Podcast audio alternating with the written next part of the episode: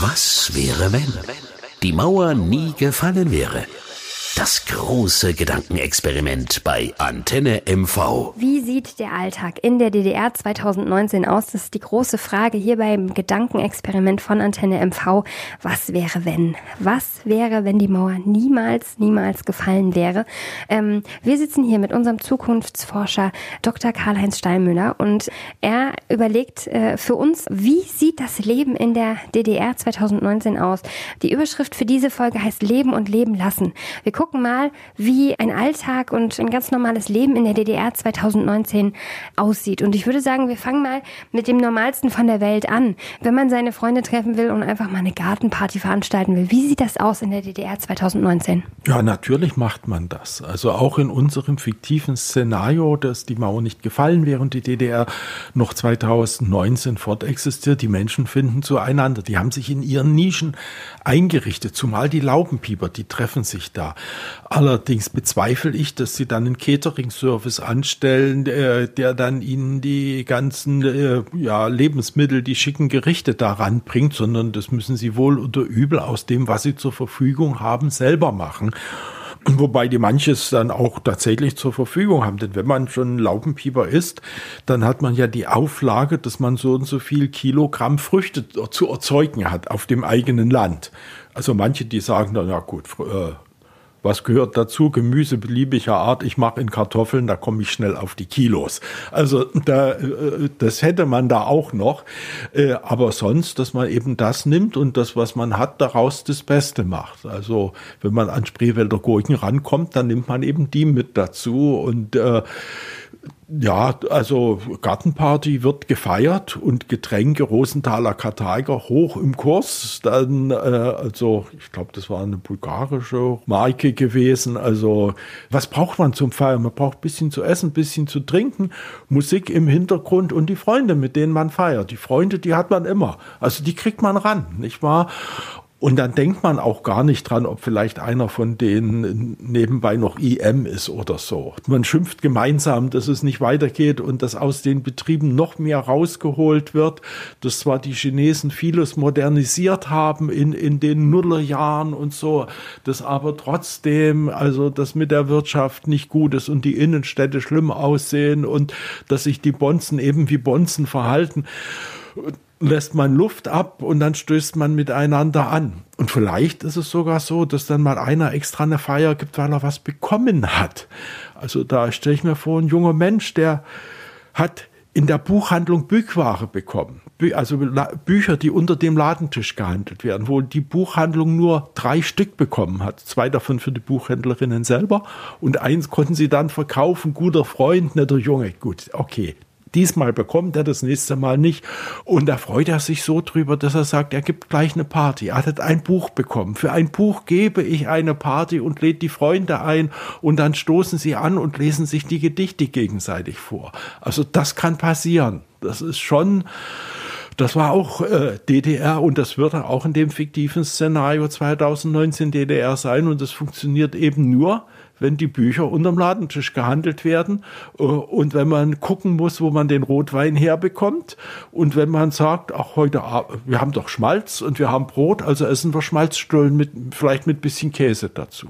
Aber apropos Käse, auch in dem Szenario 2019 könnte es sein, dass es in Städten wie in meiner Heimatstadt Klingenthal Käse eigentlich nur am Donnerstag gibt und dann nur eine Sorte. Und wenn man da mal hinfährt und zum Glück aus Berlin ist, wo die Versorgungslage besser ist, da kauft man dann eben Käse ein und bringt den Käse mit hin oder schickt äh, im Winter dann mal äh, ein Paket mit Orangen nach Klingenthal. Das sind Orangen, die im Westen als grüne Saftorangen laufen würden, aber im Osten eine gute Südfrucht sind. Also und äh, so unterstützt man sich gegenseitig, was was für die Menschen gut ist, aber andererseits auch das System wieder ein kleines Stück stabilisiert. Nicht? Muss man auch äh, dabei sehen. Ja. Also quasi das äh, geflügelte DDR-Wort Bückware wäre weiterhin auch ein großes Thema. Ja, also ich kann mir keine DDR ohne Bückware vorstellen. Das ist äh, von der ökonomischen Struktur her war die DDR eine notorische Mangelgesellschaft. Man hat auch in den Phasen, wo man gezielt auf Konsumgüter gesetzt hat, wie unter dem frühen Honecker in den 70er Jahren, auch in diesen Jahren war immer alles irgendwie knapp. Also man wusste es. Das heißt, es war nicht ganz alles knapp. Manche Sachen, die würde es auch in unserem Szenario der fortgesetzten DDR 2019 eigentlich ausreichend geben. Aber dann kann man damit Spielchen machen und die künstlich verknappen. Beispielsweise in der HO steht ein Schild vor, was weiß ich, äh, ja, guten Tempolinsen, die gerade knapp sind. Und da steht da, bitte nur eine Packung mitnehmen. Und dann kommt ein Witzbold vorbei, nimmt das Schild und stellt das vor den Haufen mit den abgepackten Salzbäckchen bitte nur ein Stück mitnehmen. Und innerhalb von zwei Stunden sind sämtliche Salzbäckchen verschwunden. So, so funktioniert ein Mangelsystem, das eben dadurch dann noch größeren Mangel und Ungleichheiten da produziert. Wie sieht es denn aus beim Thema Auto? Also ne, momentan ist es ja so, wenn ich 18 bin, dann äh, mache ich meinen Führerschein und äh, dann werde ich schon irgendein altes Auto finden. Ähm, früher in der DDR war das ganz, ganz anders. Da hat man ja wirklich Jahrzehnte auf ein Auto gewartet. Wie ist das in der heutigen DDR bei uns? Automobile bleiben natürlich in Mangelartikel. Und das, obwohl in den 1990er Jahren schon Volkswagen bei äh, Sachsenring eingestiegen ist. Also es gibt dann Koproduktionen und entsprechend die Motoren, die dann in die Trabis oder Wartburgs reingesetzt worden sind. Äh, aber natürlich gibt's nie so viele Autos, wie die Bevölkerung haben will. Und äh, auch in unserem Szenario müsste man lange warten. Ich weiß nicht, ob das dann noch zehn Jahre wären. Zehn Jahre habe ich auf den Trabi gewartet. Äh, vielleicht ist das ein bisschen kürzer, vielleicht sogar noch länger, das weiß ich nicht. Motorboote waren auch so eine Mangelware. In der alten DDR musste man bis zu 70 Jahre auf ein Motorboot warten. Das heißt, die würden noch nicht mal in unserem Szenario 2019 ausgeliefert. Also äh, es ist schon, man merkt, das ist ein ganz anderes, es wird nur eine begrenzte Stückzahl hergestellt, unabhängig davon, wie viele tatsächlich gefragt werden. Und die alten werden natürlich repariert die, die alten Trabis, die fahren dann eben 20, 30 Jahre, bis tatsächlich der Motor total hin ist. Aber was man sonst mit Kaugummi und sonst was reparieren kann, das wird repariert. Das war ja auch so, so ein Spruch. Der große Vorteil des Trabant ist, man kann ihn selbst reparieren. Und der große Nachteil, man muss ihn selbst reparieren. Also, und das, wenn ich mir ein modernes in Klammern Westauto anschaue, was da kann ich noch nicht mal eine Glühbirne wechseln. So. Aber es zeigt wieder in der Not waren DDR-Menschen sehr erfinderisch und haben eben sich eingerichtet in der Situation und, und dann repariert und erneuert und sich gegenseitig unterstützt. Ich will das nicht idyllisieren. Das wäre auf jeden Fall 2019 auch so. Manche haben davon ganz gut gelebt. Das waren dann die Meister des Austauschs, wenn man so will. Und andere, die sind ständig hinter was hinterhergerannt. Die sind aus der Hetze nicht rausgekommen, trotz der Solidarität. Und es war immer irgendwas im Haushalt kaputt, was man brauchte. Gärröhrchen. Das war ja, also, wenn der Wein teuer ist, beziehungsweise man so selten an guten Wein kommt, man macht sich selbst Wein. Der DDR-Mensch kann selbst Wein herstellen. Da gibt's große Weinballons, auch knappe Ware, Bückware sozusagen. Weinballons, und dann tut man Wein.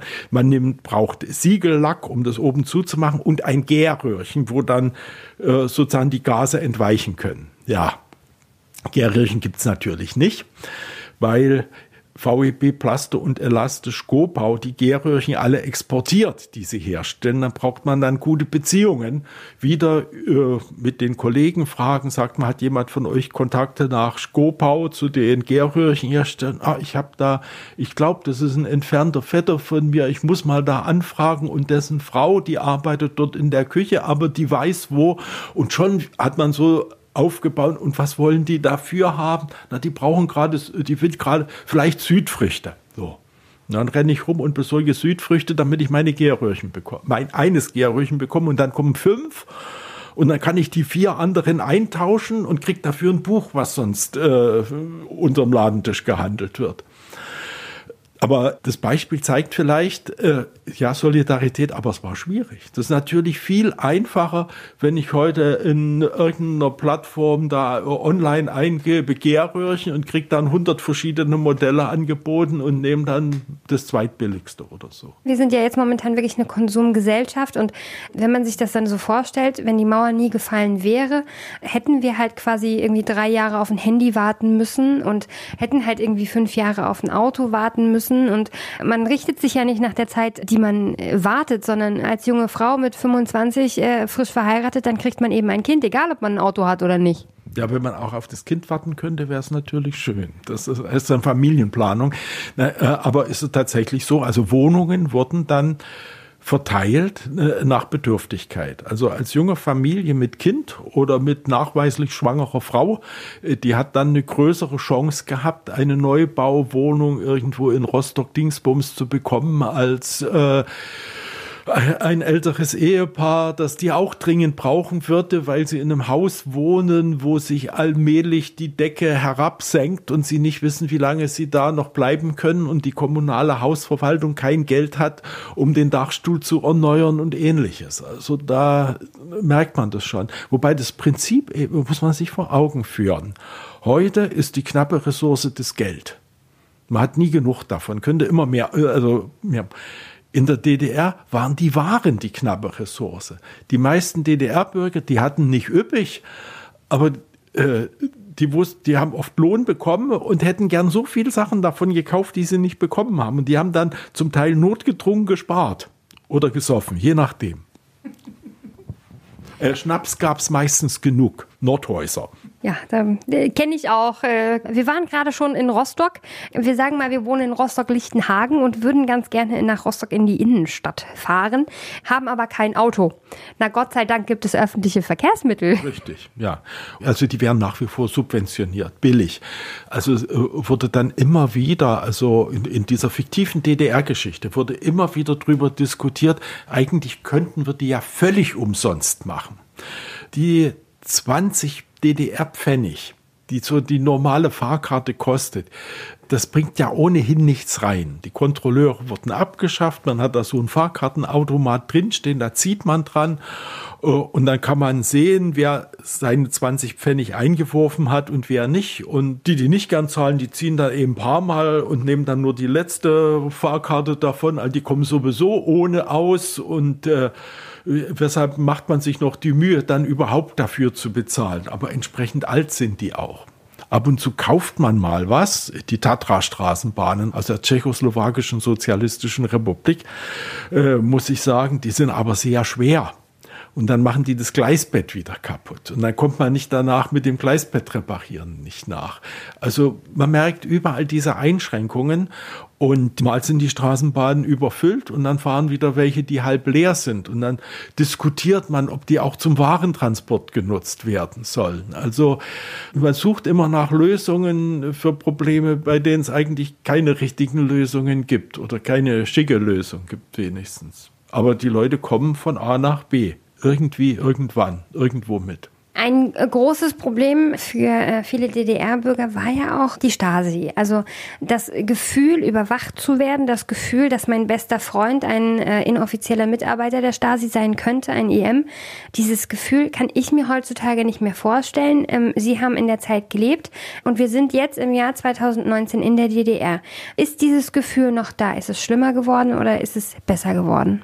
Es war ja nicht nur ein Gefühl, es war die Realität dass man überwacht wurde.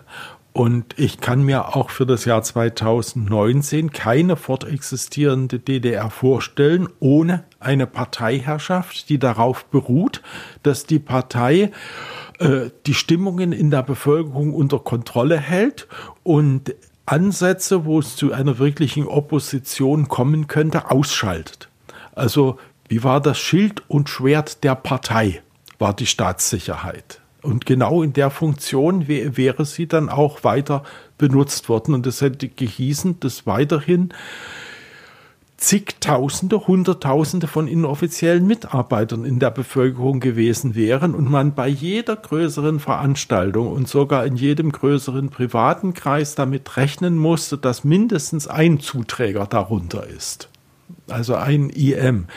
Äh, und abgesehen von Leuten, die per Funktion sowieso mit der Staatssicherheit zusammenarbeiteten, also sagen wir äh, Betriebsleiter, dann ohnehin in einer gewissen Weise vielleicht auch bestimmte Abteilungsleiter und so fort.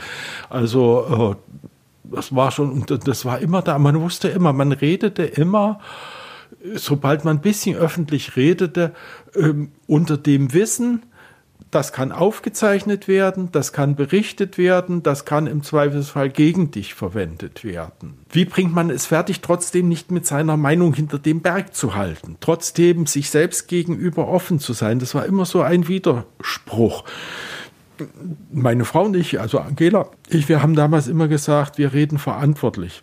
Wir sagen, was wir denken, aber wir formulieren das nicht überzogen aggressiv, äh, also nicht so wie heute getwittert wird, sondern wir sagen, wir sind nicht einverstanden damit, wie die Parteiführung mit Kindern in einer Schule umgeht, die religiert werden, nur weil sie an die Wandzeitung ihre eigene Meinung geschrieben haben. Das hätten wir so ausgedrückt. Wir hätten nicht diese blöden Bonzen, was machen die für einen Mist? Also es wäre eine andere Sprache gewesen. Aber das schlägt natürlich durch. Und, und bei manchen führt es dann auch zu Selbstzensur, dass man gar kein offenes Wort mehr wagt. Und das ist vor allen Dingen, sagen wir, in den Verwaltungen und so, wo du ohnehin immer davon umgeben warst, da warst du praktisch in diesem Mief- und Dunstkreis äh, dieser Parteiherrschaft. Es ist ja, äh, wir, wir kreiden der Staatssicherheit an, was eigentlich von der SED zu verantworten ist oder wenn man es dann äh, nicht auf die ganzen unter den SED-Genossen gab es Leute, die sich wirklich auch für Reformen eingesetzt haben und die in ihrem Bereich versucht haben, was Gutes zu machen. Aber zumindest die Führung hat das echt diktatorisch alles durchgestellt. Ja, also das, wenn ich dran denke, das Gefühl, das hätte ich auch in dieser alternativen DDR 2019 und dann kriege ich richtig Gänsehaut davon.